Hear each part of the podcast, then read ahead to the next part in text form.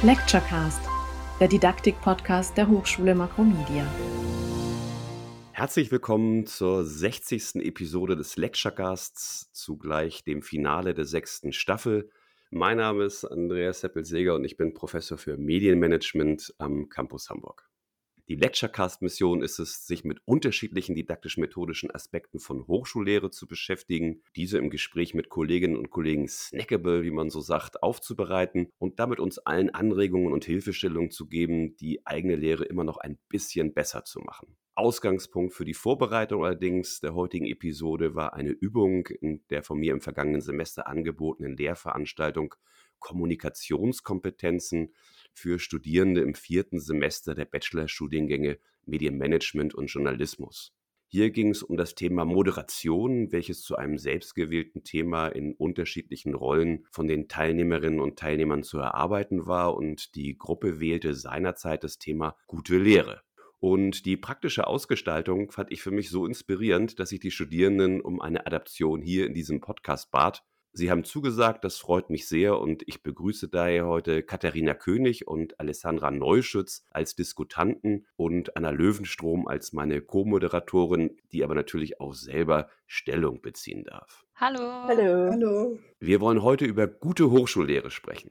Welche Eigenschaften oder Verhaltensweisen machen für euch eine gute Dozentin bzw. einen guten Dozenten aus? Ich finde es einfach nur sehr, sehr wichtig, dass ein Dozierender es schafft, eben seine fachlichen Kompetenzen so rüberzubringen, dass die Studierenden damit auch etwas anfangen können. Da gehört dazu, flexibel zu sein, auf Augenhöhe zu kommunizieren, offen zu sein, auf neue Punkte einzugehen und dass man eben gemeinsam den Stoff erarbeitet. Wenn meine Studierenden irgendwie auf mich zukommen und sagen, ey, wir haben für das und das Thema vielleicht vielleicht eine bessere Idee, auch dafür offen zu sein und auch flexibel zu sein, was die Unterrichtsgestaltung oder die Inhalte so ein bisschen angeht. Dieses Offensein ist ein ganz wichtiger Punkt. Wir haben das ja selber in unserer Lehrveranstaltung so gehandhabt, dass wir im Diskurs einfach zu anderen Themen gekommen sind und sich dann auch der Inhalt der Lehrveranstaltung leicht geändert hat. Davon lebt ja auch ein Studium, dass man sich austauscht. Dann würde ich mal zur nächsten Frage kommen. Und zwar, gibt es bei euch in eurer Erinnerung irgendwie so beste Beispiele für eine gelungene Lehrpraxis? Irgendwas, was euch besonders im Gedächtnis geblieben ist? Mir ist äh, dabei direkt mein alter Chemielehrer eingefallen, ich fand Physik und Chemie und Mathematik, das war waren alles überhaupt nicht meine Fächer in der Schulzeit. Aber ich hatte einen einzigen Lehrer, der es tatsächlich geschafft hat, uns alle abzuholen und mit einzubeziehen. Sein Einstieg bei uns an der Schule war, dass er direkt eine kleine Explosion verursacht hat. Aber er hat es geschafft, ihm nicht nur Experimente zu machen, uns wilde Geschichten zu erzählen, sondern zuerst die Theorie uns nahezubringen und uns diese Theorie anhand von seinen persönlichen Beispielen oder Experimenten zu untermalen. Und dabei hat er uns auch immer mit eingebunden, gefragt, ob wir vielleicht schon etwas wissen. Und auch wenn wir es nicht wussten, war es überhaupt nicht schlimm. Wir haben uns, glaube ich, unterm Strich gut verstanden. Er hatte eine gute Zeit und wir hatten auch eine gute Zeit. Und auch wenn wir sehr viel gelacht haben, haben wir trotzdem alle sehr, sehr viel gelernt. Und ich muss natürlich noch unsere Lehrveranstaltung nennen. Ich glaube, dass wir es geschafft haben, dass es eben gemeinsam zu einer erfolgreichen Lehrveranstaltung geworden ist. Sie haben uns natürlich super auch den Inhalt näher gebracht, haben uns gut auf unsere Präsentation am Ende des Semesters vorbereitet aber gleichzeitig war es ein Austausch, wodurch wir uns auch nicht geschämt haben oder wodurch es uns nicht peinlich war, Übungen oder Beispiele vorzuführen, kleine Präsentationen zu üben. Das sind ja doch auch Situationen, die so ein bisschen out of their comfort zone sind. Die Einschätzung, ob einem die Lehre gefällt oder nicht, hängt sicher auch mit dem Interesse zusammen, dass man jeweils dem Thema oder dem Gegenstand der betreffenden Lehrveranstaltung entgegenbringt. Andererseits kann ich mich noch gut an einen Kollegen erinnern, der regelmäßig Bestnoten zu seiner Lehrveranstaltung erhielt, die thematisch üblicherweise nicht ganz oben auf der Beliebtheitsskala steht, nämlich Statistik. Und das deckt sich jetzt auch so ein bisschen mit dem, was du über deinen Chemielehrer gesagt hast, Alessandra. Welche Rolle spielt, und das ist jetzt meine Frage, welche Rolle spielt der Inhalt einer Lehrveranstaltung für euch und was können Lehrende tun, um euch zu begeistern und in Anführungsstrichen trotzdem zu aktiver Mitarbeit anzuregen, sollte das Interesse vielleicht am Anfang nicht ganz so groß sein? Bisher war es tatsächlich immer so, dass die Fächer, die ganz schlimm geklungen haben, am Ende die besten waren, weil es einfach spannend rübergebracht wurde und man Dozenten hatte, die selbst begeistert vom eigenen Thema waren und es dementsprechend auch rübergebracht haben. Also ich denke mal, gerade bei schwierigen Fächern oder schwierigen Inhalten ist es ja nochmal wichtiger zu schauen, ob es bei den Studenten wirklich angekommen ist. Und das haben die alle wirklich gut gemacht und ja, jeden Einzelnen abgeholt und mit Beispielen die ganze Sache nochmal besser dargestellt und auch einfach eine angenehme Atmosphäre geschafft. Also man hat sich nicht geschämt, nochmal eine Frage zu stellen, sondern das war eher gewollt und das war total toll. Gleichzeitig muss das aber auch zum Dozierenden passen. Also wenn er jetzt vielleicht nach jedem zweiten Satz eine Frage stellt und dann auch eine Antwort erwartet und es kommt vielleicht keine Antwort, dann hat man in der ganzen Vorlesung oder über die ganze Übung hinweg das Gefühl, das läuft irgendwie nicht so rund und dann ist man auch nicht so motiviert mitzumachen. Wenn aber der zu Dozierende es schafft, die Fragen und die Mitarbeit so einzubauen, dass es zu ihm persönlich passt, aber auch zur Gruppe der Studierenden, dann ist das für alle ein bisschen lockerer und entspannter. Was auch auffällt, ist, dass in solchen Fächern, also zum Beispiel Recht oder auch BWL und Psychologie, dass das auch ganz oft mit Beispielen richtig verknüpft ist. Sodass mir jetzt auffällt, wenn ich irgendwie in der Paketstation stehe und eine Retoure abschicke, dass mir dann äh, die Unterrichtsstunde einfällt und dran denke, ja, okay, ich habe jetzt 14 Tage Zeit und muss hier einen Bon mitnehmen, um zu beweisen, dass ich es abgegeben habe. Und es ist total lustig, dass man im Alltag sogar an solche Unterrichtsstunden denken muss. Aber das lag auch daran, dass die Beispiele passend zu unserem Alltag waren. Eine Sache, die vielleicht auch helfen könnte, ist ja Feedback. Und zwar Feedback auch zur eigenen Leistung.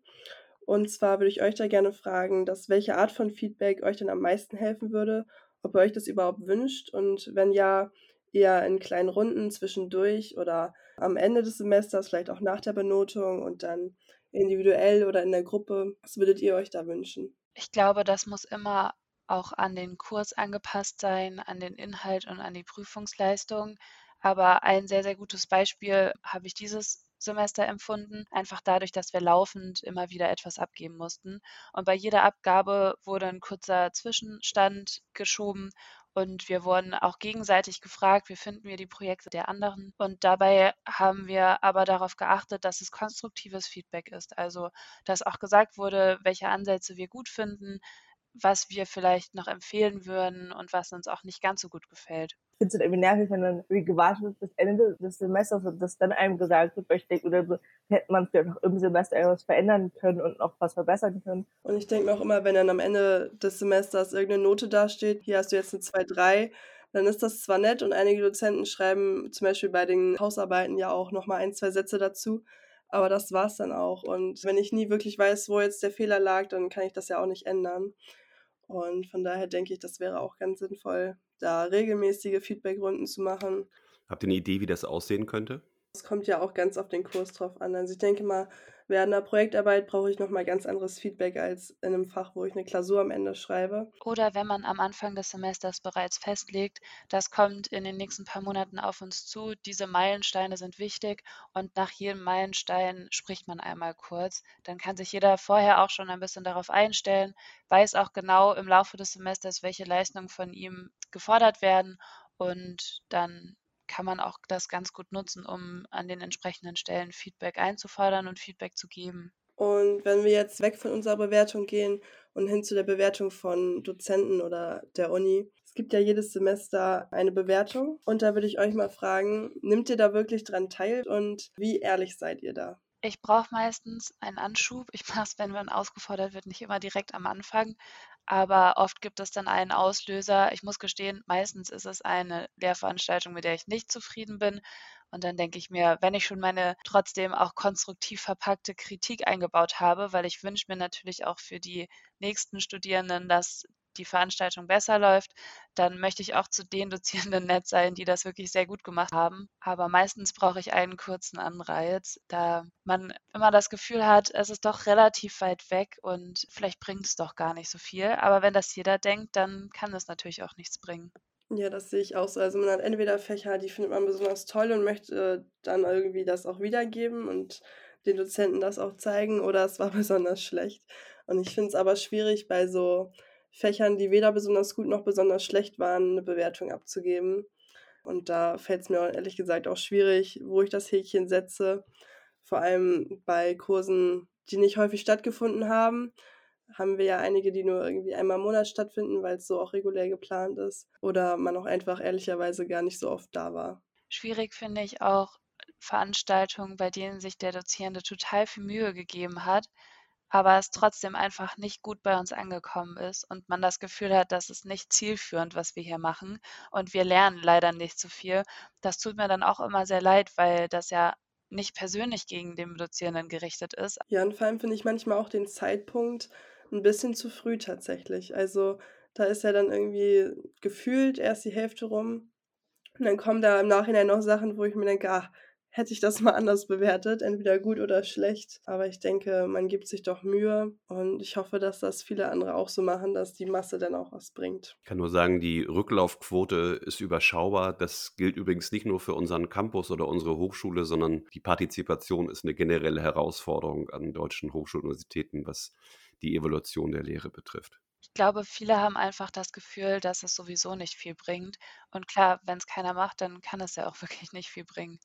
Ich bleibe mal bei dem Thema. Wenn ich mir die Evaluation im Kollegium anschaue, sofern ich sie einsehen darf, dann gibt es Kolleginnen und Kollegen, die sehr, sehr gute Ergebnisse in ihren Präsenzlehrveranstaltungen on-site am Campus erzielen, bei Online-Veranstaltungen aber vergleichsweise schlecht von den Studierenden bewertet werden. Gibt es daher aus eurer Sicht möglicherweise spezifische Kompetenzen, derer es für eine gelingende medienvermittelte Lehre bedarf? Man sollte sich technisch auf jeden Fall auskennen. Häufig haben wir die Erfahrung gemacht, dass es da schon scheitert und dass die Dozierenden vielleicht technisch nicht ganz versiert sind. Und offline kann ich natürlich auch viel besser schauen. Wie sind meine Studenten gerade drauf? Hören die mir überhaupt zu? Was ja, denke ich, auch mal eine große Herausforderung ist zwischen online und offline. Dass man online natürlich viel schneller dazu neigt, irgendwas anderes nebenbei zu machen, weil mich auch keiner sieht. Und ja, also dieses Interaktive fällt vielen, glaube ich, noch online sehr schwer. Geht denn das interaktiv online? Habt ihr Beispiele dafür? Also wir hatten einen Kurs, wo die dann so Befragungen gemacht haben, also die dann auch direkt ausgewertet wurden oder wo man Wörter schreiben sollte, die einem zu dem Thema einfallen. Oder auch einfach mal, dass man Leute dran nimmt. Das reicht ja schon. Also, dass man eine Frage stellt und sagt: „Wer kann mir da was dazu sagen?“ Oder wenn mir dann keiner antwortet, auch einfach mal 'n Namen nennen. Dass man einfach dieses Gespräch fördert. Und dann kann man natürlich auf sämtliche Plattformen wie Kahoot oder Ähnliches zurückgreifen.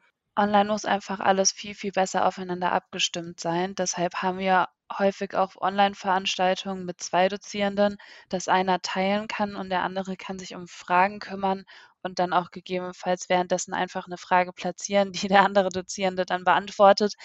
Und dann können auch häufig Medien besser angewandt werden. Also wenn als Beispiel zuerst ein Videoausschnitt gezeigt wird, kann man hinterher super fragen, was ist euch aufgefallen? Schreibt in die Chat-Funktion einfach ein paar Wörter oder man stellt eine spezifische Frage und gerade die Chat-Funktion ist ja bei Studierenden doch deutlich beliebter, als das Mikrofon aufzumachen und zu sprechen.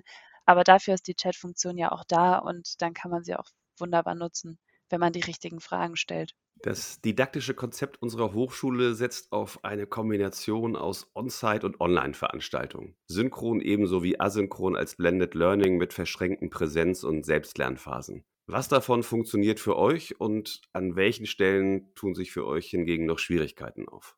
Ja, ich denke mal, die Idee ist gut die Umsetzung ausbaufähig. Es gibt viele Fächer, wo es gut funktioniert hat, aber es gab auch einige Online-Vorlesungen, wo es nicht funktioniert hat. Und wenn es vor allem auch dazu kommt, dass man drei Dozenten in einem Fach gleichzeitig hat, hapert es dann meistens an der Absprache. Oder was auch das Problem ist, wenn dann ein Kurs mal ausfällt.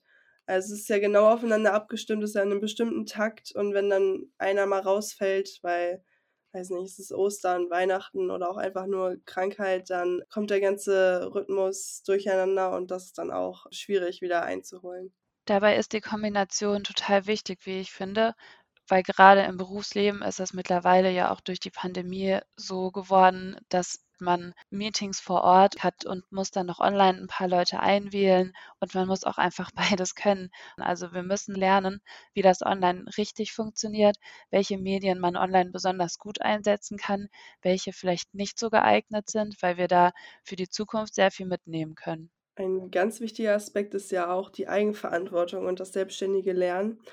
Und da wäre meine Frage, was für eine Rolle hier die Lehrerinnen spielen, also wie sie euch dabei unterstützen können und wie sie euch fördern können. Ich denke, man kann das gut fördern, indem man den Studierenden hilft, das in kleinere Portionen zu packen und nicht vor ein Mammutprojekt zu stellen, weil es auch sehr viele unterschiedliche Lerntypen von Studierenden gibt. Und wenn man das ein bisschen aufteilt und versucht, durch Feedback hin und wieder spiegelt, machen die das auch oder machen sie es nicht, aus welchen Gründen machen sie es vielleicht auch nicht, dann kann einem das helfen, motiviert zu bleiben. Ich denke mal auch dieses ehrliche Feedback dann. Also wenn ich den Aufgaben gehe, gebe und dann frage, wie läuft, dass ich dann auch so ein gutes Verhältnis zu den Studenten natürlich auch irgendwo haben muss, dass sie mir ehrlich antworten können und sagen, nee, irgendwie hat das keiner von uns bisher gemacht und das dann aufarbeite und vielleicht auch nochmal die ein oder andere Sache wiederhole, die bisher nicht ganz klar geworden ist. Oder auch einfach auf die Studierenden zugehen und fragen, was braucht ihr denn? Ich habe jetzt mal mitgeschrieben oder versucht mitzuschreiben, was so Aspekte sind jetzt im Laufe unseres Gesprächs, die für euch gute Lehre ausmachen. Und da habe ich mir aufgeschrieben, Interesse an Studierenden, die Veranstaltung muss Spaß bringen, es muss eine angenehme Lernatmosphäre herrschen, es muss eine Passung sein zwischen Lehrenden, Studierenden, aber auch dem jeweiligen Vorgehen. Der Anwendungsbezug ist für euch wichtig die Struktur der Veranstaltung, die sich nicht zuletzt dann auch vielleicht in bestimmten Feedback-Phasen niederschlägt. Am Ende einer jeden Episode fragen wir unsere Gäste immer nach drei zentralen Tipps. Ich habe jetzt mehrere Aspekte, die ihr genannt habt, versucht zusammenzutragen. Wenn ihr drei Dinge nennen müsstet, was wären das? Die drei wichtigsten für euch. Motivation. Ich finde auch Struktur ganz wichtig. Und ich finde mit Flexibilität die Inhalte auf die Bedürfnisse der Studierenden eingehen, auch sehr wichtig, damit das für die Studierenden auch interessant bleibt. Da bedanke ich mich jetzt an der Stelle äh, ganz herzlich für äh, eure Bereitschaft, hier auch nach Ende der Prüfungsphase noch einmal für ein Gespräch zur Verfügung zu stehen, was denn gute Lehre ausmacht. Vielen Dank natürlich auch an die Zuhörerinnen und Zuhörer. Ich bin sicher, das sind alles interessante Aspekte gewesen, die uns helfen, noch genauer vielleicht auf unsere Adressatinnen und Adressaten in Zukunft eingehen zu können. Nach dem heutigen Finale der sechsten Staffel geht der Lecturecast in eine kurze Pause, bevor es dann in ein paar Wochen weitergeht. Bis dahin, herzliche Grüße und auf Wiederhören. Lecturecast der Didaktik-Podcast der Hochschule Makromedia.